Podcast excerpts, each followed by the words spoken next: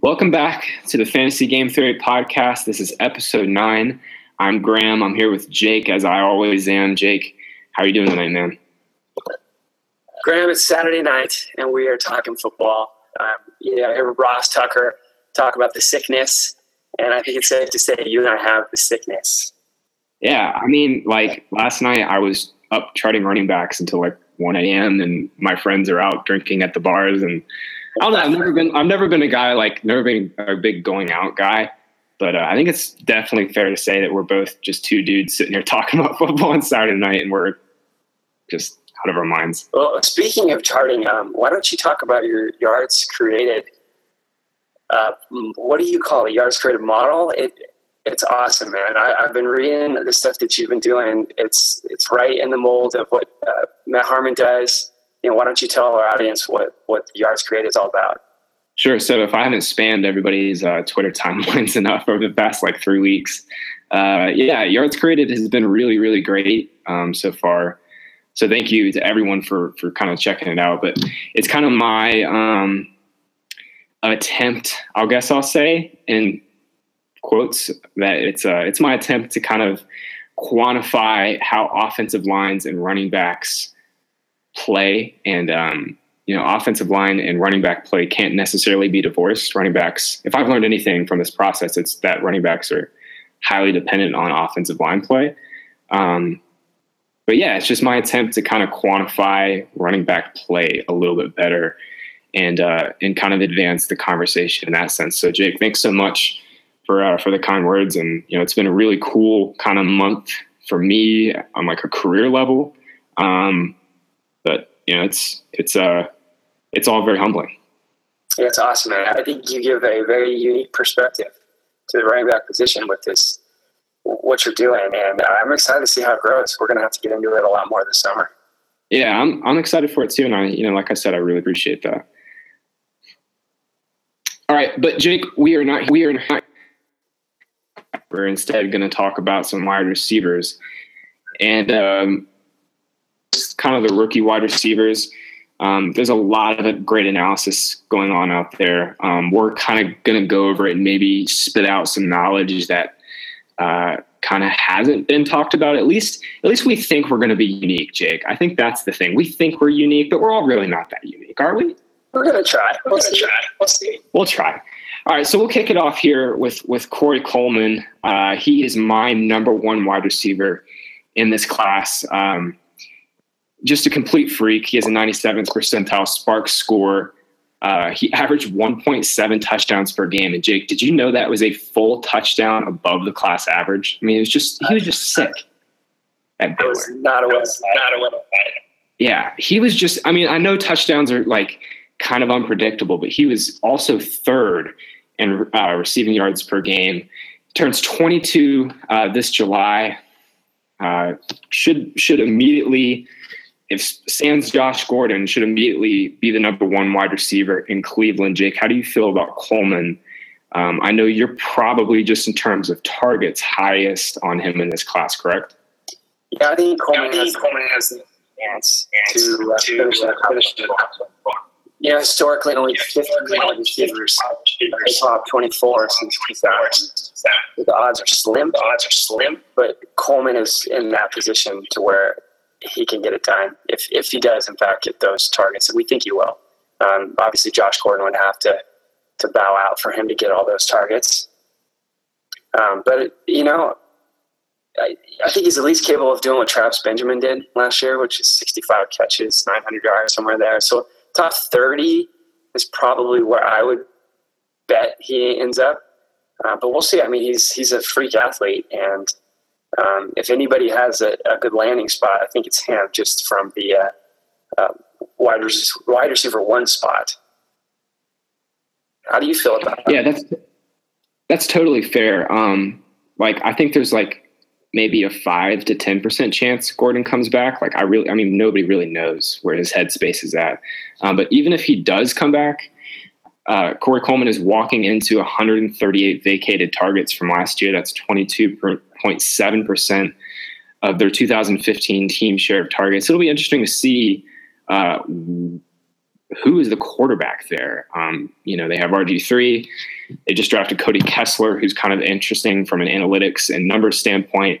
And uh, then they have, you know, the veteran Josh McCown. Um, I think the quarterback play will be decent enough to where Coleman, like you said, I think that's actually a pretty good like floor for him if we're making projections would be Travis Benjamin's like top 30 year last year. Um, but if he gets a flood of targets, there's I, I, like you said, I think there's top 24 upside there.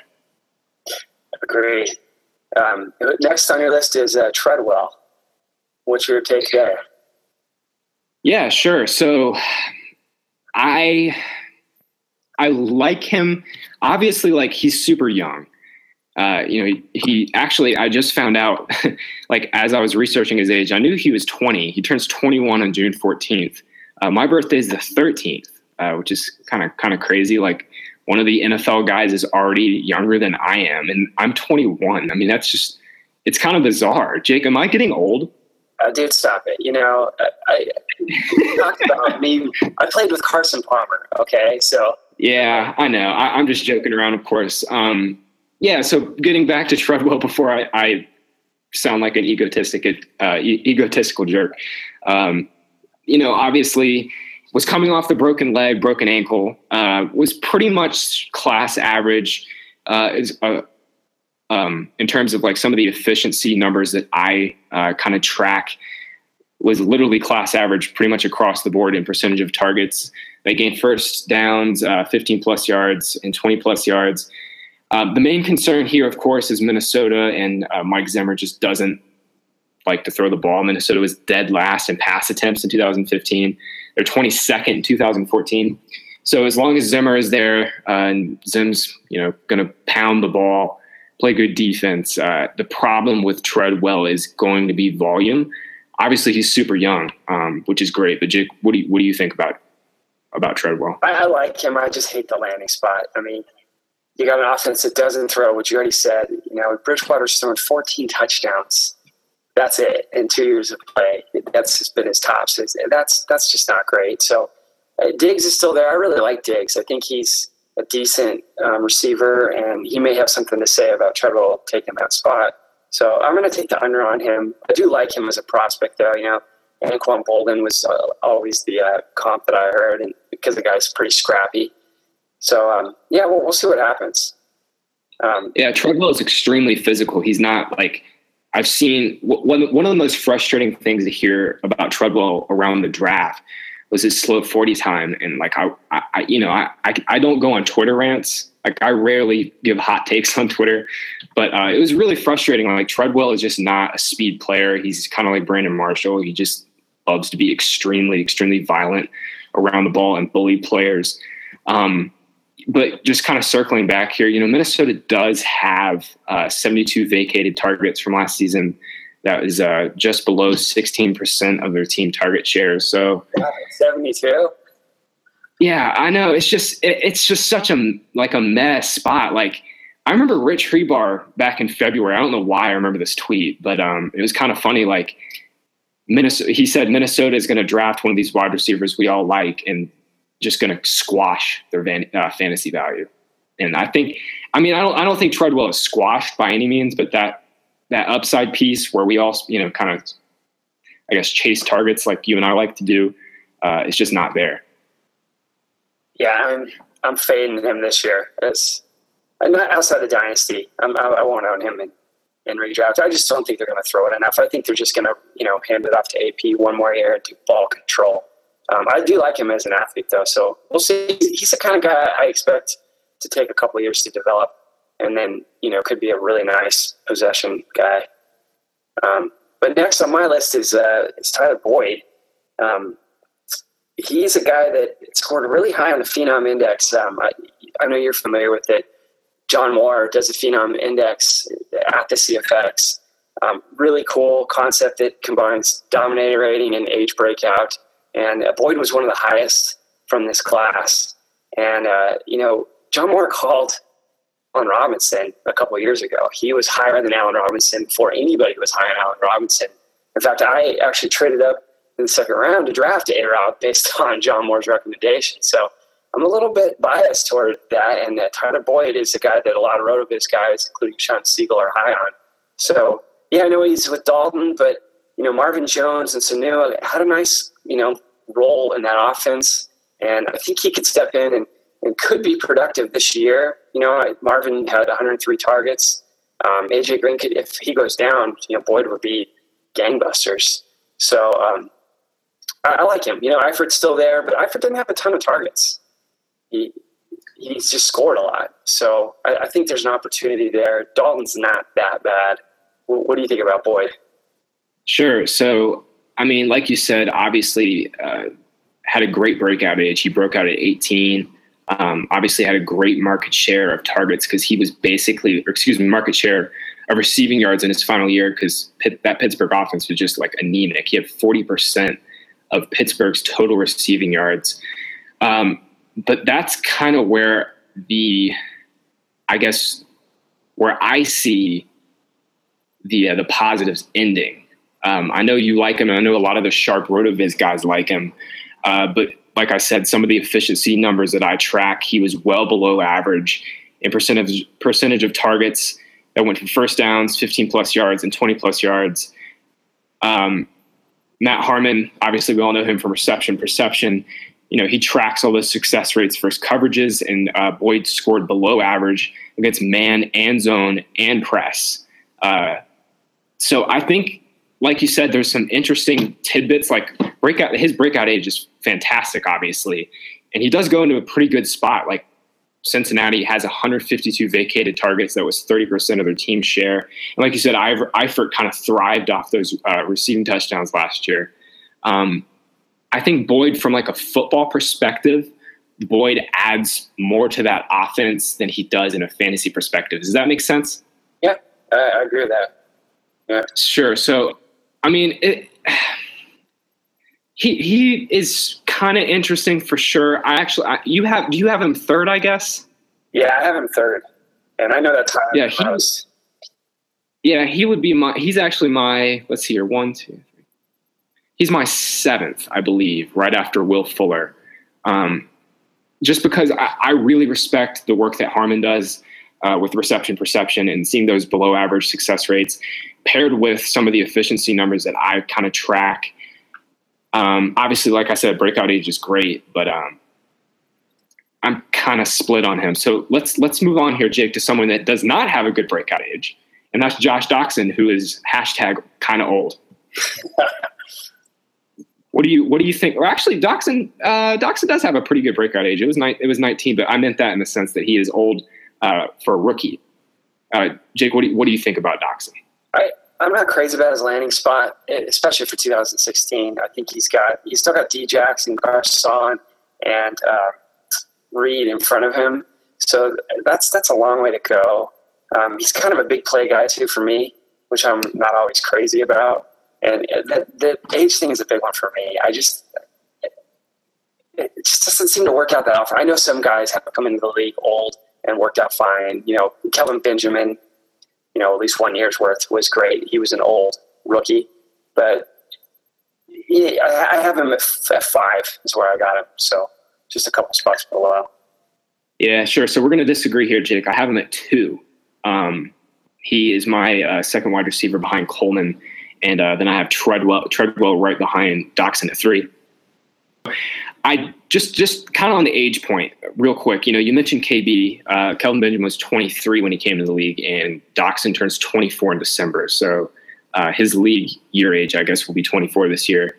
And uh, I actually pulled up pulled up some numbers since 1990. Uh, some you know rookie seasons at age 24. Uh, and Jake, do you want to? I actually, you're really into historical numbers, so I'm going to let you guess who do you think is the top two, top 24? it doesn't have to be top 24, but who do you think has the top PPR seasons as a rookie uh, at age 24? Only age 24. Who's the top two? Rookie. I know Marvin Harrison was a little bit older, but he didn't. Yeah, it was Marvin Harrison. Marvin Harrison was two. Was number one. Okay, and then Roddy White, but he didn't really break out until a couple years in the league, right? He was older. Yeah, Roddy White. Roddy White was kind of poor, actually. He was 19th on my list. Okay, I, I, I don't have any other ideas, man. It was uh, actually Joey Galloway. Oh, wow. And uh, Keyshawn Martin. Yeah, Keyshawn Martin was right behind Marvin Harrison. Uh, so, kind of to put that into perspective, uh, there's only been one 1,000 yard wide receiver season uh, by a rookie at age 24.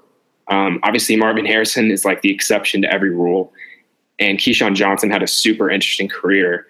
And Roddy White broke out like no one breaks out at 27 in the NFL. It like just doesn't happen that often. Right. So I, I agree that the biggest concern for him is his age.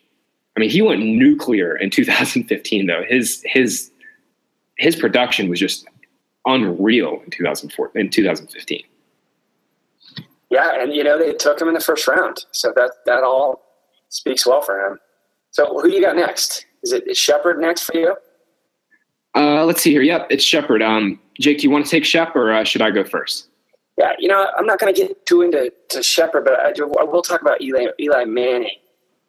Eli Manning um, has supported two top 24 receivers a couple times in his career. In fact, um, he did it with Nicks and Cruz, and even Mario Manningham snuck in the top 20 one year as a wide receiver, too. So I like Shepard's landing spot playing opposite of OBJ. I think he's going to have a lot uh, less competition for, um, you know, because uh, is going to be drawing all the double teams. So he's a guy that could definitely step in. I think that the Giants um, told told us what they think about Victor Cruz drafting him, and you know Victor Cruz may not just never be the same. So you know that's that's a decent get, and it, it, it's a guy I wouldn't expect just to blow up in year one, but could be a nice wide receiver too for the long haul. Yeah, I, I agree with pretty much um, exactly what you said. The spot is great. Um, the Giants have 104 vacated targets from last year. That was uh, just under 17% of their team share.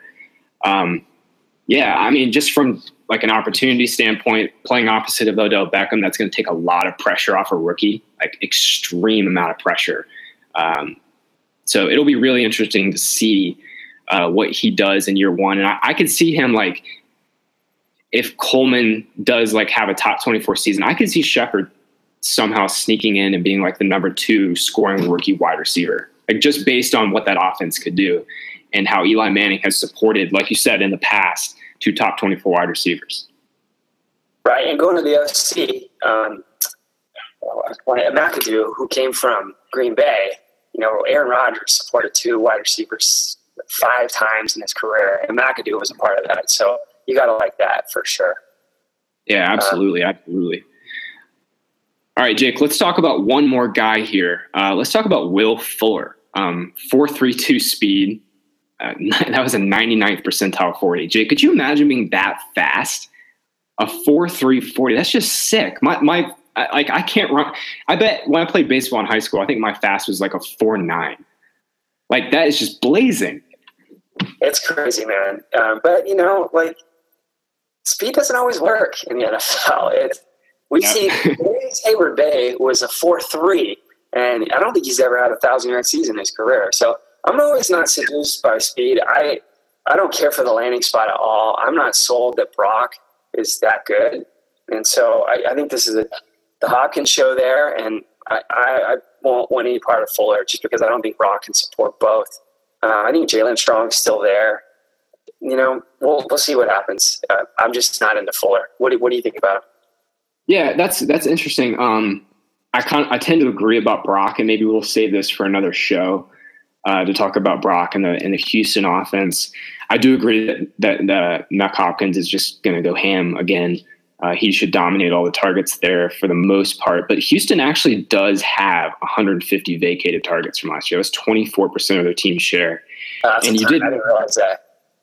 Yeah, yeah, it is a lot of targets. Um, but they did draft Braxton Miller. Jaelen Strong is still kind of in the fold, but I, I'm really concerned about him because he's going to start the year suspended. And they just got Braxton and Will Fuller. Yeah. Um, so I'm not really sure where he fits there. So anyway, yeah, I mean, like he, I, I kind of have him in this. I'm thinking of, I'm thinking of Fuller in the same sense I'm thinking of Tyler Boyd. Like he's going to take the top off the defense. He's going to, you know, have some big plays, some big splash plays. But from like a fantasy perspective, we don't like Brock Osweiler all that much, unless. and I mean, Bill O'Brien has done. You know, he's made you know lemon uh, lemonade out of lemons with with bad quarterbacks before. Uh, so we'll see there, but yeah, just in general, I, I don't love kind of the role. It's going to be one of those high variance roles where he just needs uh, big splash plays to kind of pay off. And um, from like just a year one to year two perspective, I'm, I'm going to be interested to see how it plays out. But I probably will not have much Fuller this year. Me neither. Um, and the next guy on the list is uh, Leonte Carroo. And uh, I know this is a guy that a lot of metrics people love. And man, did he fall in a bad spot just because he's behind two, you know, uh, proven Landry and a Parker that's coming on that everybody loves with a quarterback that, yeah, it's just, it's Ryan Tannehill. So I, it's just really too bad that he fell there. But what, what what's your take on Carroo?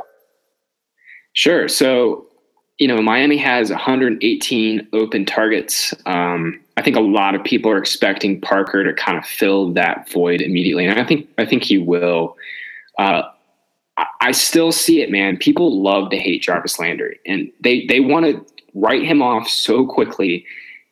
And I, I think it's frustrating for for fantasy for sure because like the slot guy's just hogging all the targets, and you know people get frustrated at that. But Landry and Tannehill, like one of the things Tannehill actually does decently is throw near the line of scrimmage. And you know what Jarvis Landry's really good at? Getting open near the line of scrimmage.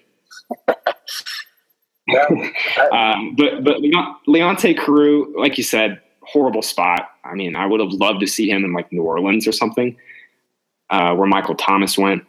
But um, yeah, it's just it's frustrating. It'll be really interesting to see. But Jake, here's something to ponder. I was pulling up uh, Dynasty League's uh, Dynasty League football's average draft position for May um, and right now, Jarvis Landry is the wide receiver 16. Parker is right after him the wide receiver 17. And the um, Leonte Carroo, the wide receiver 50. That's kind of like a decent arbitrage play. Just like if you're looking at it just from uh, like just an arbitrage standpoint, I, Carroo is the cheapest option. He's also the third option.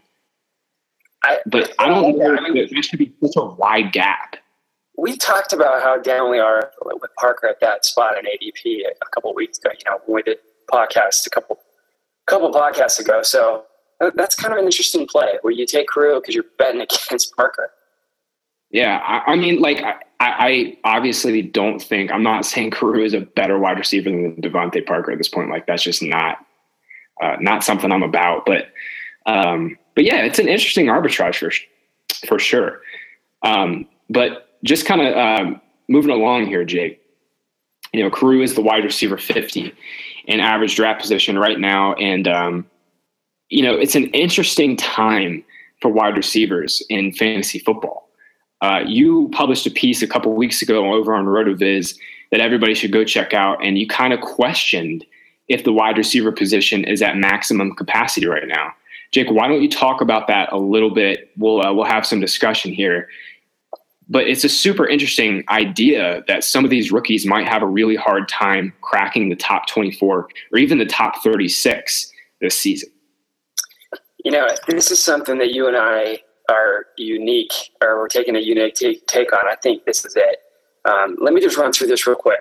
So these are the guys that I think are going to be in the top 24 this year and possibly later, and, and why I think these rookies are going to have a hard time cracking um, the top 24. So we got Antonio Brown, AJ Green, Dez, DT, and Julio. We'll call it them the older elite. They're all around 28, 29. Those five guys, any question that they're going to be in the top 24 this year, you know, injury aside, you're with that, right? For those oh, five guys? Yeah. Okay. Of course. So now, now you got Marshall and Fitz, and I included them because they were both top 10. Maybe they fall off a cliff this year, but let's just, for sake of this, this uh, theory, let, us just hold them in there. So that brings it to seven. Now, the next class, I'll call the young elite, you got Hopkins, OBJ, Allen Robinson, Cooks, Cooper, Watkins, Evans. I'm going to put Kelvin Benjamin in there because he already had a top 20 season. You better put KB in there. Yeah, you got to. Uh, Jordan Matthews has had two seasons in the top 25. I know people hate on him, but he's he's been awesome. Um, Keenan Allen is is in this group also, and, and Jarvis Landry. So with those eleven to eleven or twelve guys, now we bring our total to seventeen. Now the next group, um, a little bit older guys, but still guys that are, are hammering uh, top twenty four. You got Golden Tate. It's going to be the the heavy, most heavily targeted guy there in Detroit. Decker, we just saw what Decker did. Um, I put Allen Hurns here. Um, he, he, cracked top 20. Maybe falls off. We'll see. But I, I thought he was working. Hilton hasn't missed 20 in the last three years. Brett Cobb uh, just missed this year, but he's done it twice before. I think he's a safe bet playing in Green Bay. I got Jordy in this tier also, and we know what Jordy's capable of. Emmanuel Sanders is at two back-to-back top 24 seasons. Even with as bad as Denver were last year passing, they had two top 24 receivers. Um, Jeremy Maclin's in this, and I put Crabtree in there too, just because he, he jumped in that top 24. And then Edelman, who missed um, the top 24, but he's had several. And New England's always had their, their slot guy, going back to Welker, has been a top 20 play. So with those guys, we're, we're right in the 30 range. Um, that's a lot of receivers. And we haven't got to the second year guys like Kevin White, Perriman, Parker, Agholor, Lockett, Diggs, Funchess. You got Malcolm, or Michael Floyd in Arizona. And John Brown. What, who's that? And John Brown. John Brown, yeah, I got him next on here. DGB, there's a lot of people think that he's going to jump in. Uh, Moncrief, there's a ton of hype in dynasty circles over Moncrief. Uh, Willie Snead actually just had 900 yards. Now maybe um, Thomas cuts into him at the Saints, but we'll see. Um, Wheaton is going to be the number two guy at least this year. And then you got Gordon, who may or may not come back. Martavis Bryant's not going to be here this year, but will next year. So I just named off close to 50 guys. So even with injuries and let's say Marshall and Fitz fall off, we still have 30 plus receivers that these rookies have to beat out to break the top 24. And that's really tough to do. And the only real way to do that, at least historically, is from targets. So looking at this class to me, Coleman's the only one that, that that could that has a legit chance of getting enough targets, meaning 120 plus.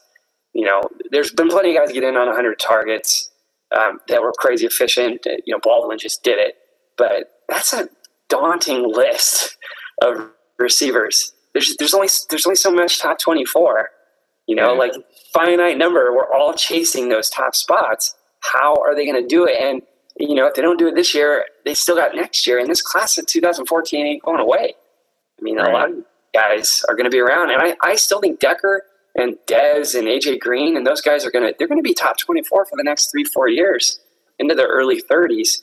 Um, so it's it's it's tough competition. What what do you say about that?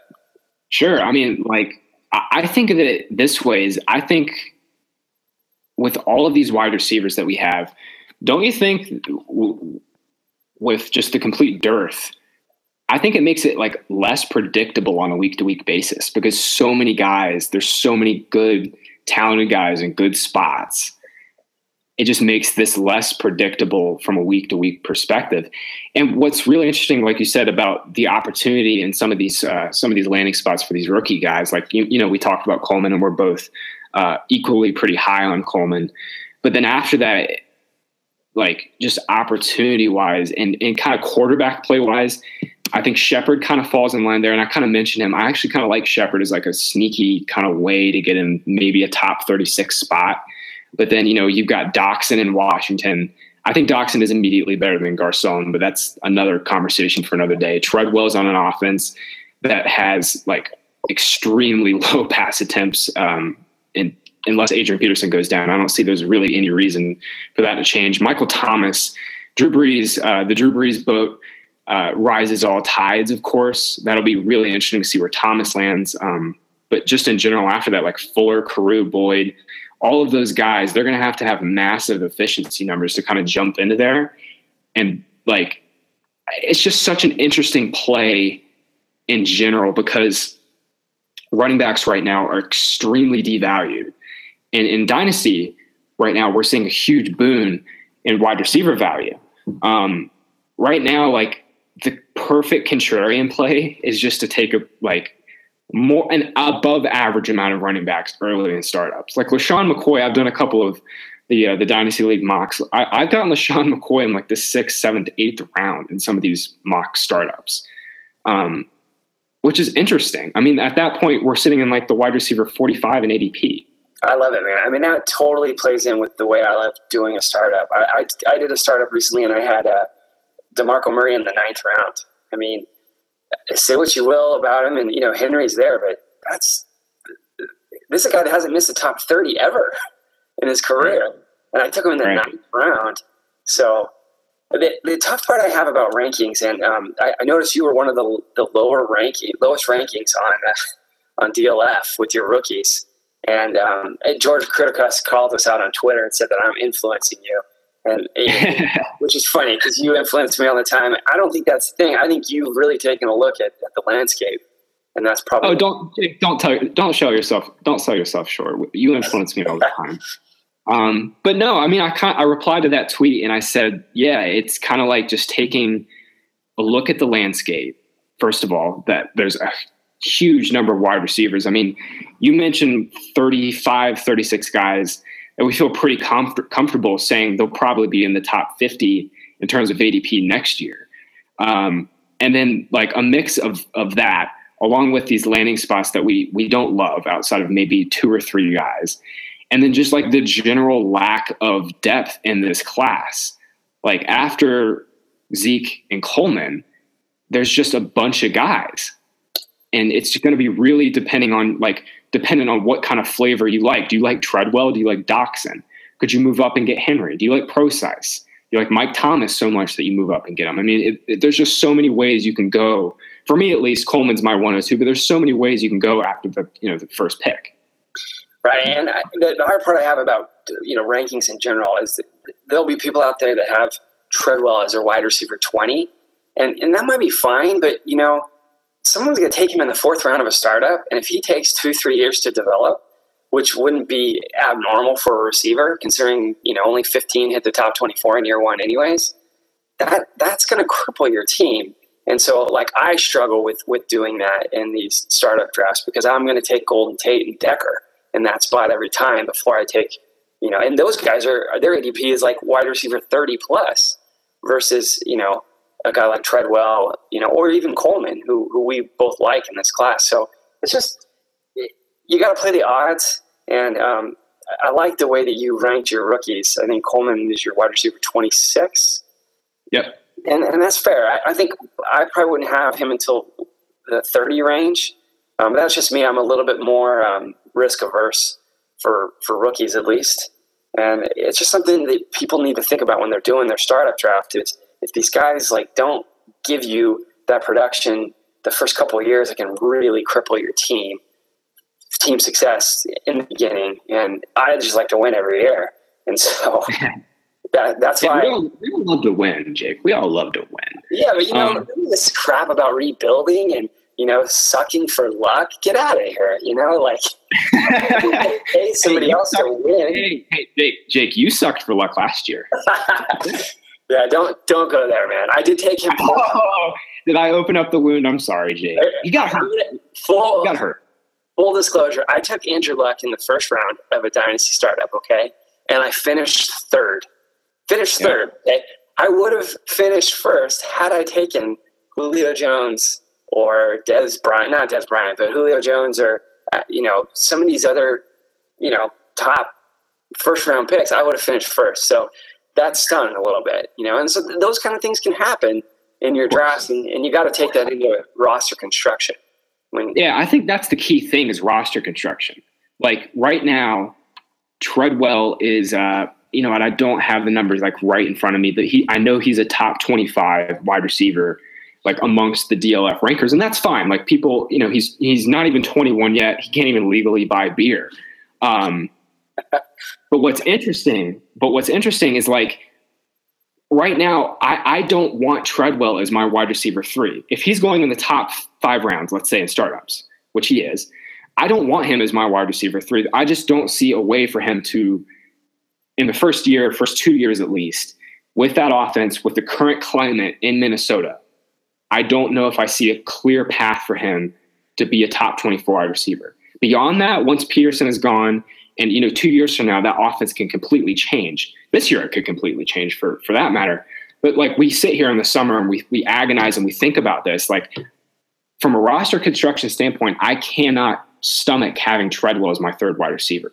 I couldn't do it. Well said, especially when you're picking him over guys like you know Jordy Nelson is a fourth round pick.